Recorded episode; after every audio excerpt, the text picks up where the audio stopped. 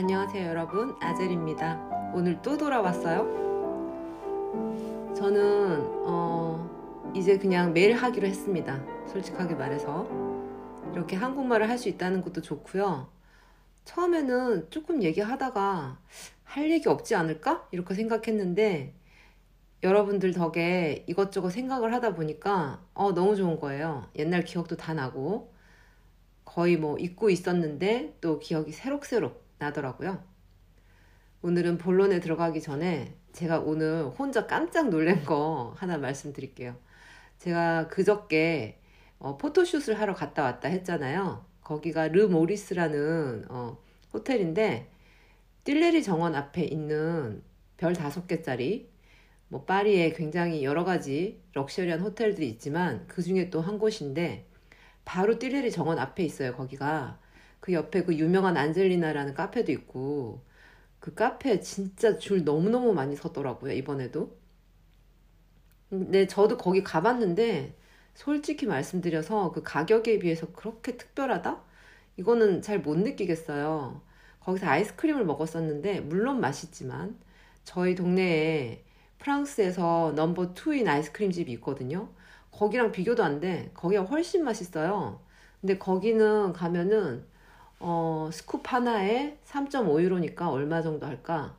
한, 지금 환율로 하면 한 5천 얼마? 그 정도 하거든요? 근데 그것도 뭐 그렇게 싸다고 생각을 안 했는데, 안젤리나는 진짜 한 스쿱에 뭐 8유로, 뭐 이러니까. 근데 그런 거 치고는 별로 내 입에는 뭐 그다지 그렇게 럭셔리하다는 생각 안 들었고, 워낙 사람들이 줄을 너무 많이 서가지고 딱 들어가면은 매장도 되게 커요. 그래서 무슨 돗대기 시장 같고 인도인은 왜 이렇게 많냐며 이거 무슨 인종차별이 아니라 인도인들 너무너무 많아 정말 그걸 보면서 인도는 사실 못 사는 사람이 훨씬 많겠지만 또 잘 사는 사람은 엄청나게 잘 사나 보다 근데 그들의 패션 아시나요?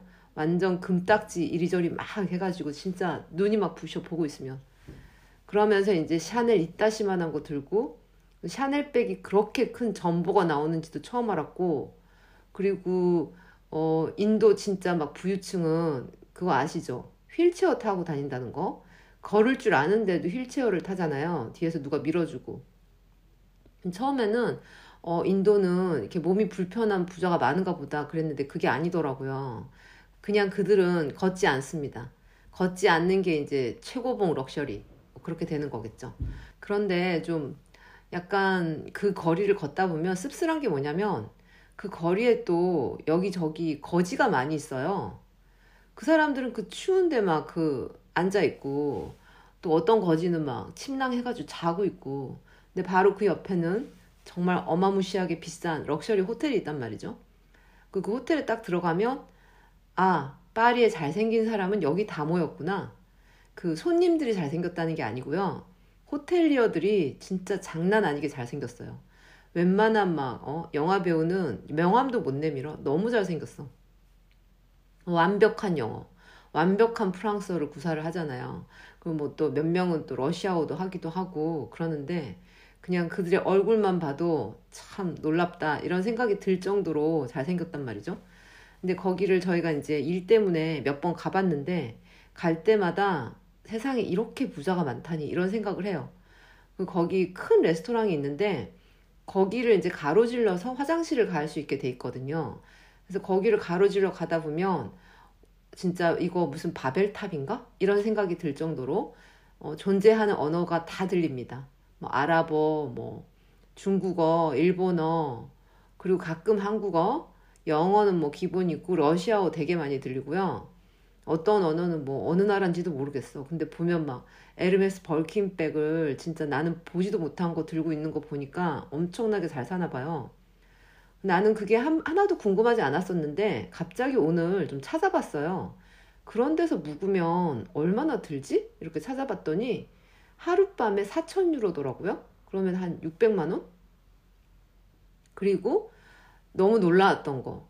방값은 그냥 어, 아무 느낌이 없는데 아침 있잖아요. breakfast를 보니까 breakfast가 또 부페도 아니더만 그뭐 이렇게 딱 나오는 것도 그냥 일반적인 그 여기서 tartine이라고 부르는 거 있잖아요. 잼 바르고 뭐 버터 바르고 이런 거에 오렌지 주스에 뭐 또 뭐 나오더라? 커피에 조금 신선한 과일 그리고 뭐 달걀 요 정도 나오는데 180유로 30만 원이 넘어요. 맞나? 아니지 한 30만 원쯤 해요. 아침부터 막 30만 원을 쓰는 거야. 빵 쪼가리 몇 개. 그리고 브런치도 또 따로 있는데 브런치는 380유로. 뭐 환율 계산 안 하겠습니다. 지금 잘 안 돌아가기 때문에. 그러고 어, 저녁을 봤더니 제일 싼 게 한 사람당 380유로. 근데 그건 몇 개 안 나오는 것 같고 먹으면 배 안 부를 것 같아. 뭐 딴 데 가서 뭘 사 먹던가 해야 될 것 같고요. 좀 먹었다 하려면 500유로. 거기다가 이제 뭐 프로마주 그 치즈랑 이런 거 조금 더 하면 800유로. 800유로면 100만 원이 넘잖아요, 지금. 와. 그거 보고 와 그야말로 그 사세구나 그 생각을 했어요. 저도 많이는 없지만 뭐 루이비통백, 샤넬백, 에르메스는 없어요. 어, 뭐 이런 거 있거든요. 그냥 들고 다니면 뭐 창피하지 않을 정도? 물론 그걸로 왜 창피해야 되는지 잘 모르겠지만 근데 저는 그런 호텔 갈 때는 일부러 그런 명품백 안 들어요.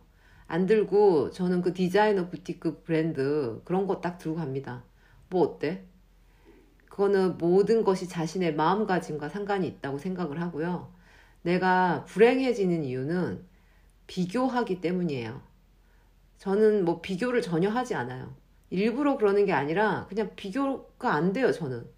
그냥 보는 재미가 있고, 그래서 아마 제가 글을 쓰는지도 모르겠지만, 어, 컴패리즌하고 오브저베이션은 정말 다르잖아요. 저는 오브저베이션은 하지만 컴패리즌은 절대 하지 않습니다.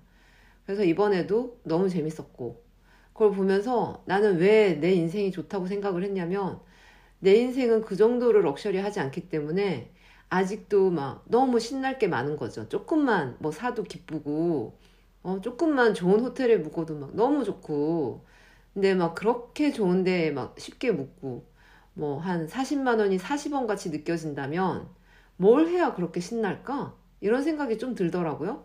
물론 뭐 그 사람들이 어떤 생각을 하는지 저는 모르겠고 알 필요도 없겠지만 어 저는 그랬습니다. 보면서 다행이다. 저 정도로 부자가 아니라서 나는 아직도 신날 게 완전 쌨구나 이 생각을 하면서 왔다.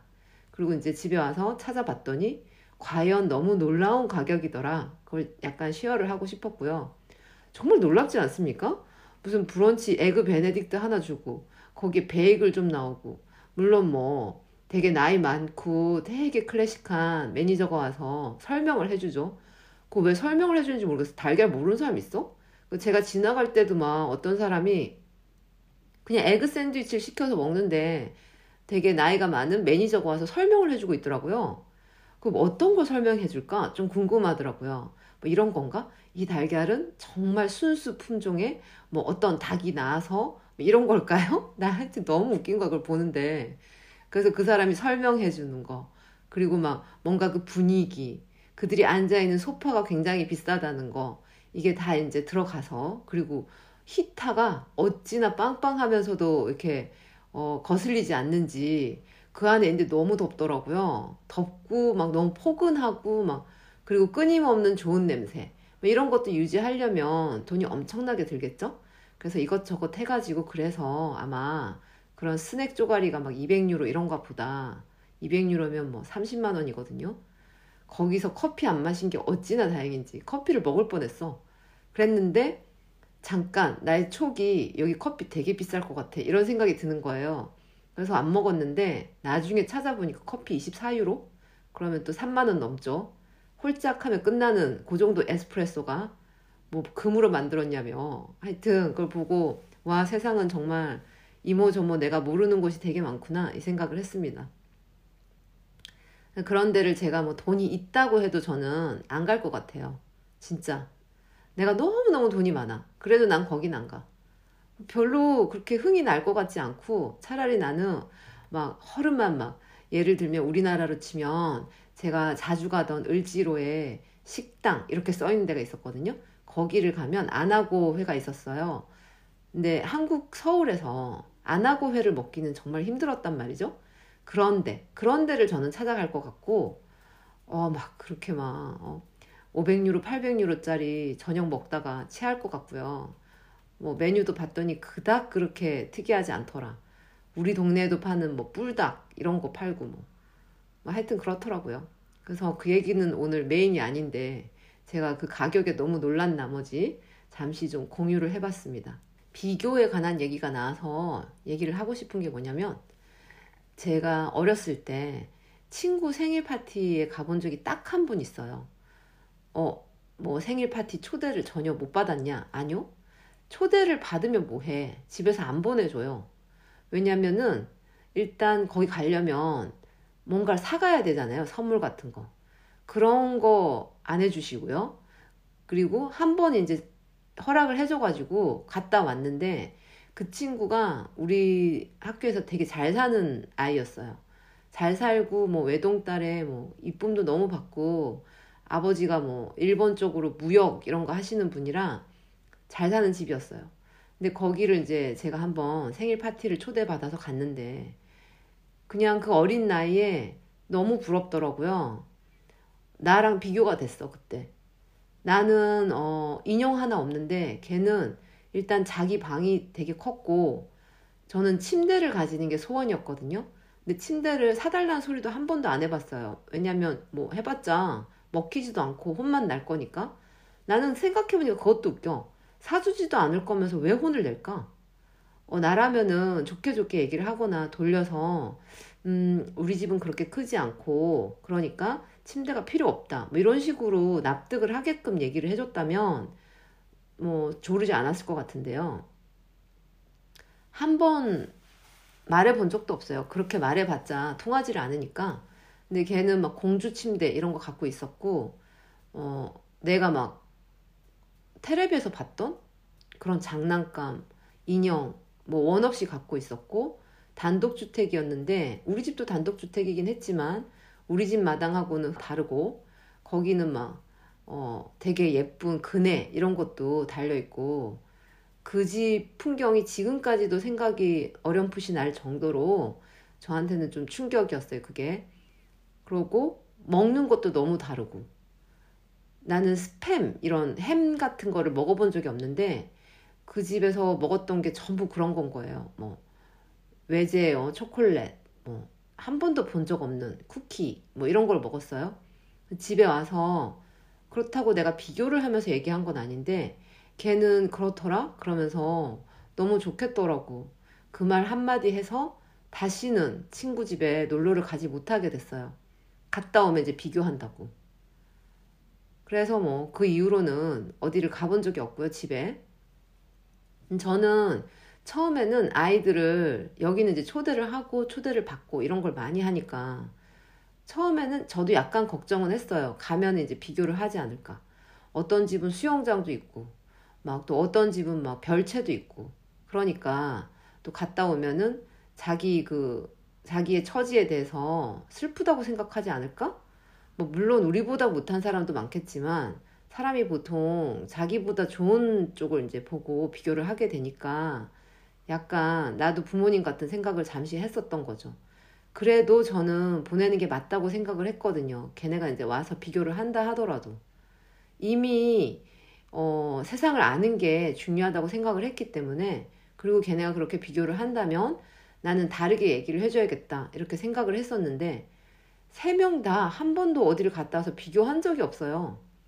그래서 내가 오히려 물어봤어. 그 집은 막 수영장도 있고 그렇지 않아? 그랬더니, 어, 있더라? 그거 좋아 보이지 않아? 좋겠지? 너는 그게 부럽거나 그러진 않았어? 어, 부럽지.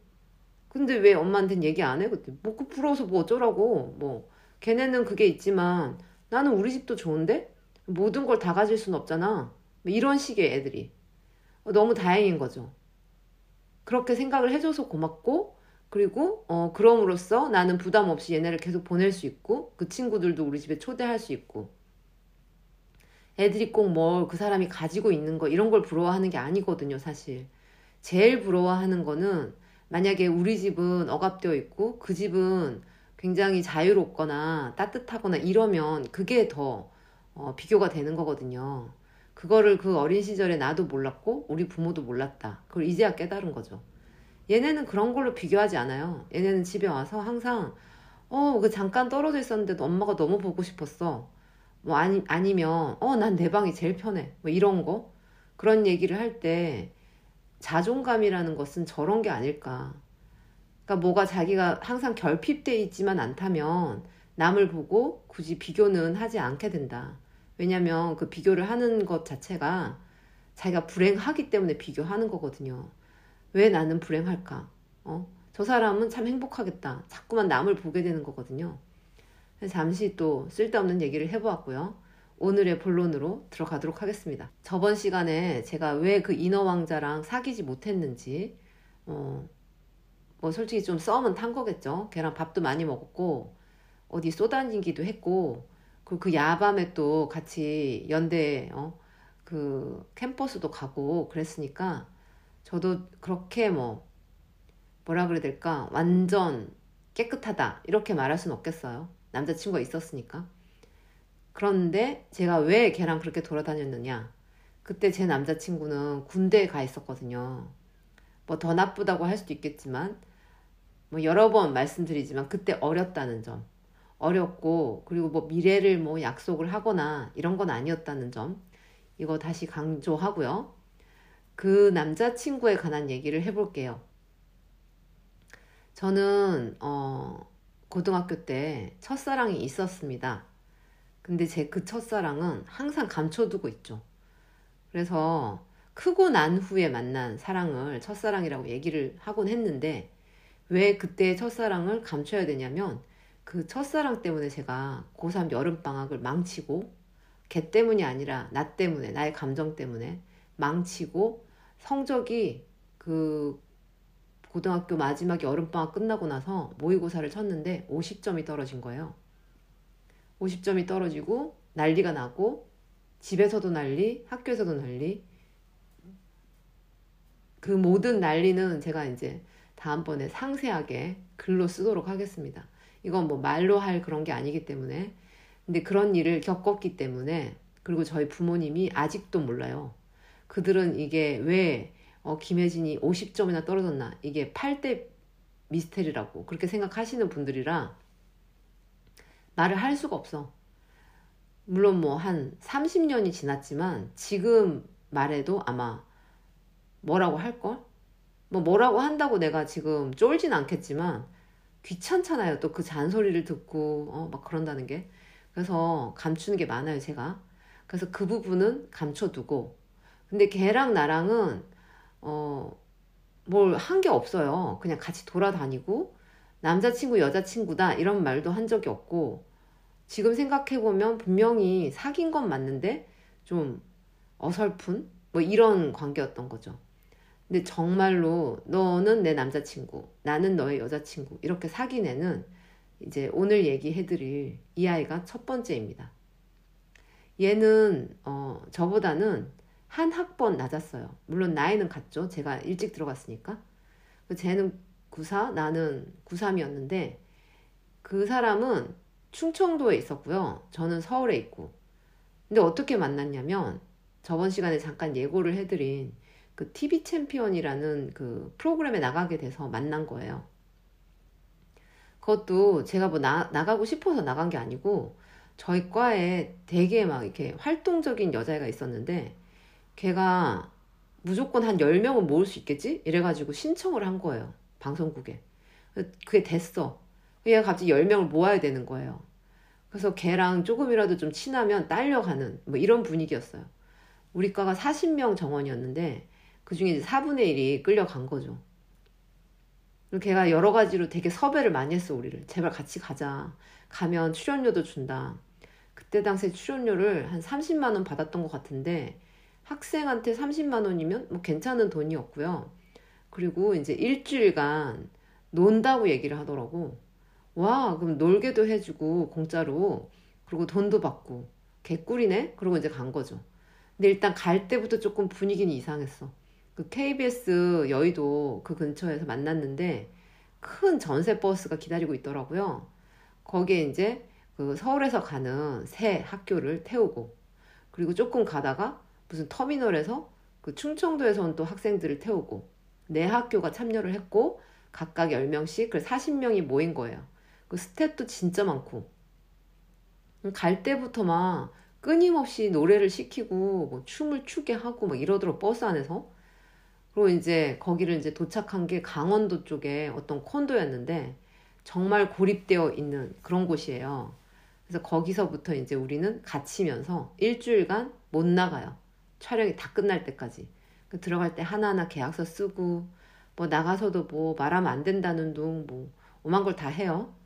근데 처음에 이제 만났을 때는 내 학교가 서로 서먹서먹 하잖아요.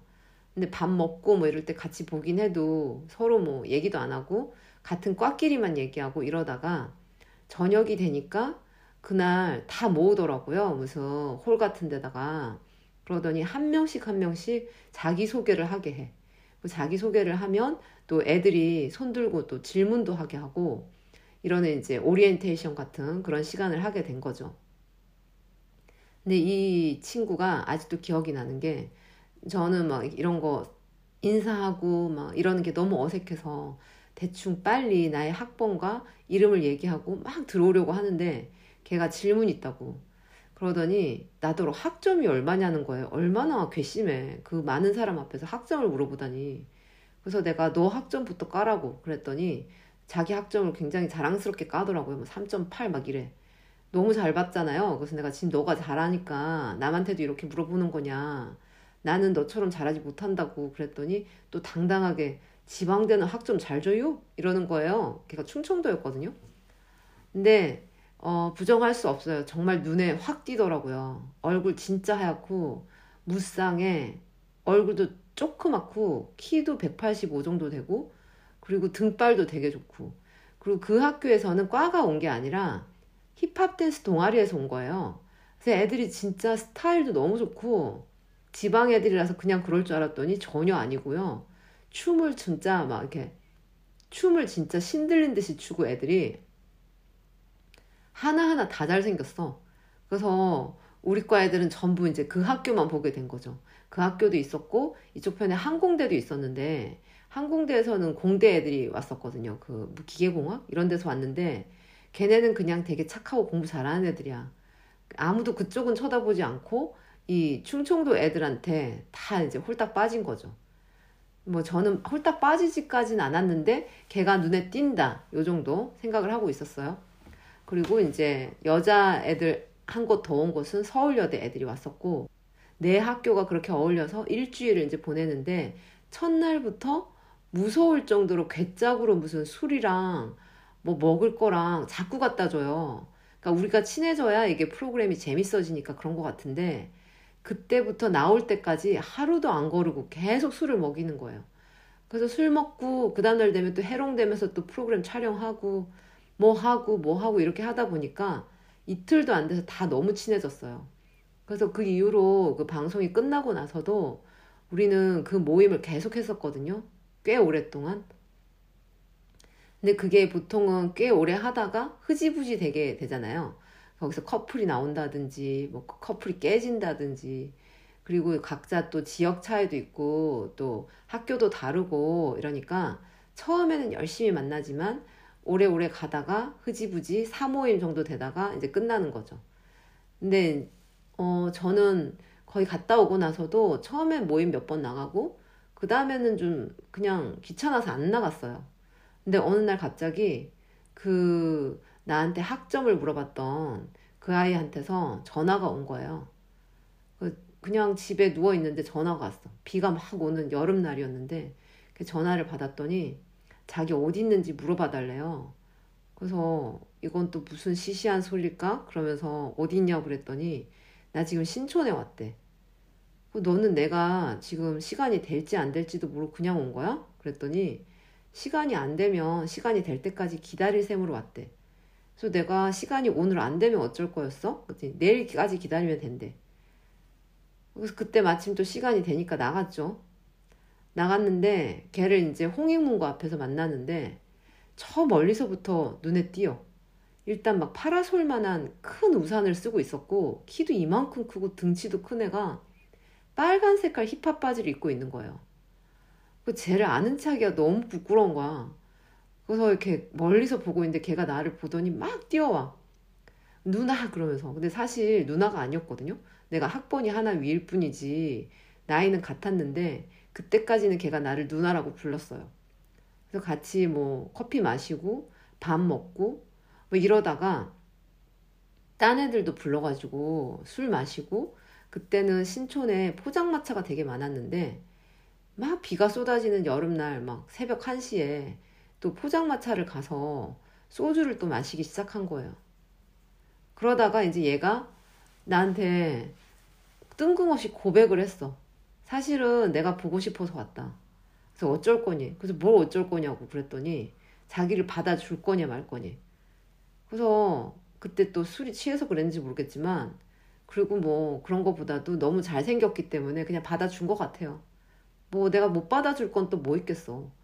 어? 나이도 뭐 아직 어리고 남자친구도 없고 맨날 만나는 거는 뭐 그 고등학교 친구들이고 그래서 걔랑 이제 그날부터 사귀게 됐는데 그 이후로 걔가 일주일에 한 번씩은 꼬박꼬박 올라왔고 그 이제 전화를 하잖아요. 그럼 애가 되게 어, 그때 말로 썰렁하다고 해야 되나? 그런 농담을 주로 하는 애였어요. 되게 웃기는 게 아니라 예를 들면 전화를 해가지고 지금 청주는 밤 9시인데 서울은 몇 시야? 뭐 시차가 난리가 없잖아요. 뭐 그런 시덥잖은 소리를 한다든지. 아니면 갑자기 이렇게 앉아 있다가 되게 진지하게 쳐다봐. 그러면서 무슨 영화 흉내를 내.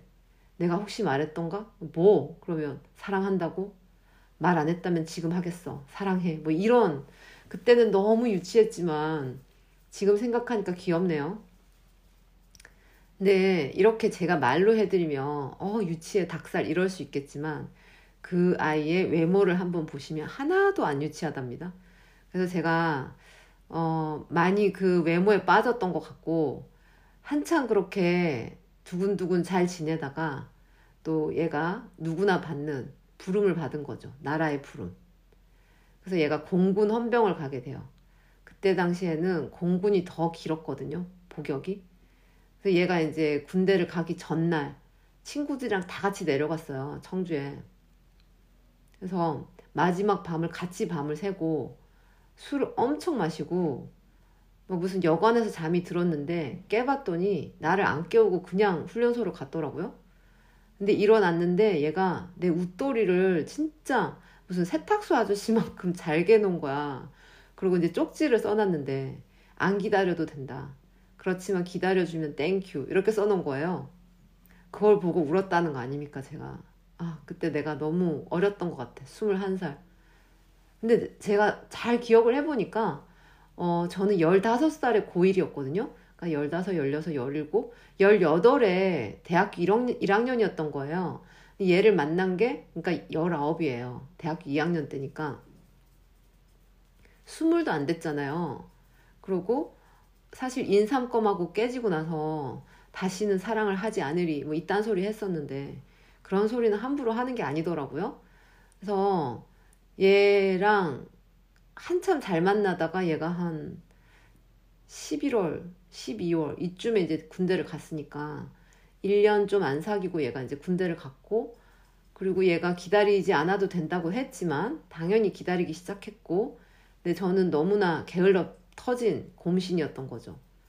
어쩌다가 한 번씩 면회 가고 면회도 한 두 번밖에 안 갔을걸? 그러고 한참 있다가 얘가 바람이 났다는 걸 알게 됐어요. 근데 지금 생각하면 너무너무 이해가 가. 나라도 바람 났을 거야. 여자친구라고 있는 게 오지도 않지. 전화하면 맨날 바쁘다고 하지. 그리고 전화하면 뭐 잘 되지도 않고 노느라고 막 정신 빠져 있고 막 이런데 얘가 이제 그 다니던 학교에 후배가 얘를 정말 지극정성으로 좋아했나 봐요. 그리고 걔는 이제 같은 청주 지역에 있으니까 거의 일주일에 한 번씩 꼬박꼬박 면회를 갔겠죠? 그러다가 이제 이 남자애도 그 여자애를 보게 된 거죠. 근데 나한테 비겁하게 헤어지자는 말을 안 한 거야, 얘가. 그게 잘못이었다고 생각해. 그래서 내가 딴 사람한테 그거를 전해 듣게 된 거예요. 얘가 바람이 났다. 그래서 제가 그렇게 귀찮아서 안 가도 면회를 갑니다. 마지막으로. 근데 보통은 막 치킨 이런 거 싸가는데 또 꼴에 또 마지막 기억을 좀 특이하게 남기고 싶어가지고 베스킨라빈스에서 이따시만한 아이스크림 사갖고 갔어요. 그래서 애가 되게 자랑스러워 하더라고요. 보통 이런 거 안 싸우는데 너는 역시 센스가 있어 이러면서 그래서 이제 걔가 먹는 꼬라지를 보고 있다가 너 왜 나한테 얘기 안 했어? 그랬더니 이제 눈치를 챈 거지. 갑자기 아이스크림을 못 먹고 지가 아이스크림이 됐더라고. 쫄아가지고 딱 쳐다보는데 나는 군바리가 바람 피울 줄은 몰랐다. 어, 나도 안 피우는 바람을 네가 피냐? 얘가 이제 뭐 변명은 하지 않더라고요. 근데 이러더라고. 사랑의 종류가 여러 가지가 있다는 걸 알았대. 그러고 나는 너한테 주기만 하는 사랑에 좀 지쳤는데 그때쯤에 누군가가 나한테 사랑을 주니까 좋더라. 그리고 그것도 사랑인 것 같다고. 그래서 내가 그럼 너 나랑 완전 끝난 거지? 그랬더니 그건 네가 정할 일이라고. 네가 만약에 한번 용서를 해준다면 자기는 당장 정리를 할 그게 있대. 그래서 아니 그러지 말라고 정리하지 말고 나를 정리하라고. 그러고 이제 헤어져서 올 때 그 다른 친구가 같이 가줬었거든요. 그 면회를. 그 남자랑 같이 오는 버스 안에서 그때서야 울었어요. 슬프더라고요. 그래도 음, 태어나서 그렇게 여러 번 만나고 꽤 사귄 건 처음이어가지고. 근데 그때가 토요일이었는데 보통은 청주에서 서울까지 1시간 반 정도 걸렸거든요. 버스로. 근데 그날 너무너무 막히는 거야. 고속도로가. 근데 그 고속도로를 타기 전에 버스 타기 전에 맥주를 마셨어요. 그 다른 친구랑. 걔가 나 위로해 준다고. 맥주를 마시고 딱 버스를 탔는데 1시간쯤 지나니까 정말 화장실 가고 싶어 죽겠는 거예요. 갑자기 이별의 아픔이고 뭐고 다 생각 안 나고 나 제발 지금 화장실 가서 진짜 오줌 싸고 싶다 이 생각밖에 안 드는 거 있죠.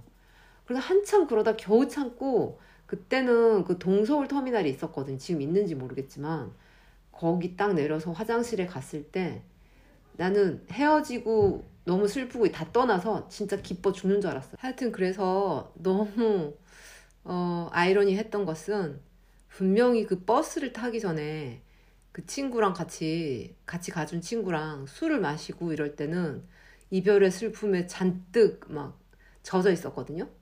근데 화장실이 가고 싶은 순간부터는 그냥 그 슬픔은 끝났어.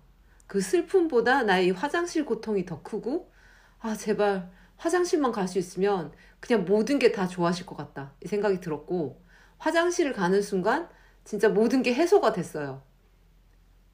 그래서 지금 생각을 해도 그것이 사랑이었을까 아니었을까 이 생각을 하게 되는 거죠. 내가 정말 그게 깊은 사랑이었다면 그 화장실 한번 갔다 온 걸로 그렇게 기뻐질 수 있었을까? 이런 생각을 살다가 지금도 한 번씩 해봐요. 분명히 어, 데이트하고 이럴 때 좋았고 분명히 그래도 걔가 내 남자친구니까 다가오는 사람도 거절을 했었고 그랬는데 그럼에도 불구하고 내가 진짜 사랑했다면 당연히 그 친구가 나중에 사귀게 된 과 후배처럼 내가 일주일에 한 번씩 가서 챙겼어야 됐는데 나는 그게 귀찮아서 안 했던 사람이란 말이죠. 그러다가 결국은 이제 걔가 바람났다 이 얘기 듣고 이별을 하기 위해서 찾아갔었기 때문에 그래서 제가 아마 그것은 사랑으로 간주를 하지 않는 게 아닐까 그 생각을 합니다. 그래서 사귀었다고 해서 모든 게 다 사랑은 아니다. 지금 이쯤 나이가 되어 보니까 그래도 분명히 내 기억에는 남아있고 심지어 걔가 우정의 무대에 나와서 장기자랑을 한 다음에 포상휴가를 받았을 때 막 그 전국에 나가는 그 방송에 대고 내 이름을 부르고 이랬거든요. 다행히 제 이름이 너무 흔해 빠진 이름이라 듣는다고 사람들이 그게 나라고 생각은 안 했겠지만 그래도 뭐 그 정도로까지 관계가 있었는데 말이죠. 지금 생각해보면은 나의 딱 갓 20대가 되기 전 19살부터 20살, 21살 요때까지 그때까지 잘 만났던 친구였다. 물론 헤어지고 나서 미워가지고 한 몇 년 동안 생각도 안 하려고 하고 얘기도 안 하고 어, 바람이 나서 깨진 거라고 생각을 했지만 한참 한참 지나고 간장을 담그듯이 묵혔다가 꺼내서 생각을 해보니까 걔가 바람이 날 수밖에 없게 만든 게 나고 그리고 헤어지고 나서도 그렇게 금방 괜찮아질 수가 없고 어, 그러면 안 되는 거잖아요 진짜 더 이상. 그래서 결국은 미안한 건 나였더라. 그 생각이 드는 거죠. 지금 잘 살고 있을지 궁금은 하지만 보고 싶진 않습니다. 본다는 거는 나의 늙은 모습도 보여줘야 되고 또 그 잘생겼던 얼굴이 늙은 것도 내가 봐야 되니까 별로 그렇게 만나고 싶진 않고 그때 그 모습 그대로 내 기억 속의 프레임으로 남겨두기로 하겠습니다. 그래서 오늘 제가 골라본 피아노 곡은 그 아이를 생각하면서 리버시티를 골라봤어요. 제가 원래 재즈는 잘 못하기도 하고 좋아하지도 않는데 이상하게 그 아이를 생각하면 클래식보다는 재즈가 생각이 나는 편이거든요. 그때 그 여름 막 너무 더웠는데 비가 엄청 내리고 그 비가 엄청 내리는 그 신촌 바닥에서 사람은 별로 없어서 다행이었지만 둘이서 같은 우산 아래에서 첫 키스를 했던 뭐 그런 기억이 납니다. 그리고 막 그때도 워낙 제가 키 큰 남자를 좋아해서 그런지 그냥 피지컬에 굉장히 끌렸었지만 어, 나에게 좋은 추억을 주었던 그 친구에게 또 오늘은 심심한 감사를 드리면서 마치도록 하겠습니다. 뭐 이런 얘기를 막 하는 게 약간 남편한테 찔리지 않나 이런 생각을 하시는 분도 있을 수도 있겠지만 뭐 전혀 찔리지 않아요. 그의 잘못이라면 나의 잘못이라면 우리가 그 나이에 만나지 않았을 뿐. 그리고 그도 들어보면 아주 뭐 나름 못지않게 많은 여자를 만났기 때문에 그러고 나서 우리가 만난 거잖아요. 그러니까 서로의 추억은 서로 소중하게 간직하는 걸로 우리는 그렇게 얘기를 한 쿨한 사이기 때문에 이렇게 떠들어도 괜찮고요. 그리고 이 친구 얘기도 이미 내 남편은 알고 있습니다. 한 15년쯤 살다 보니까 서로의 모든 걸 알고 있어요, 지금. 그 내가 이 친구 얘기를 할 때, 어, 나에게 네가 잘못한 거라고 얘기를 해준 것도 남편이에요. 그렇게 사귀는 사이고 이랬으면 네가 더 자주 면회를 가고 그 힘든 사람을 챙겨줬어야 된다. 근데 너는 막 밖에서 맨날 노느라고 전화도 안 받고 면회도 안 갔으면서 나중에 그 친구가 잘해주는 사람한테 모함이 갔을 때 너는 뭐라고 할 자격이 없었다. 그 얘기를 듣고 어, 기억이 다시 각색이 되더라고요. 맞다. 내가 잘못했다. 그래서 이러, 이러저러 해서 물론 밉상을 많이 떠는 남편이지만 항상 한 방이 있다 이 생각을 해요. 항상 하는 말을 들어보면 끝내는 이 사람이 맞아. 더 마음이 넓어 나보다.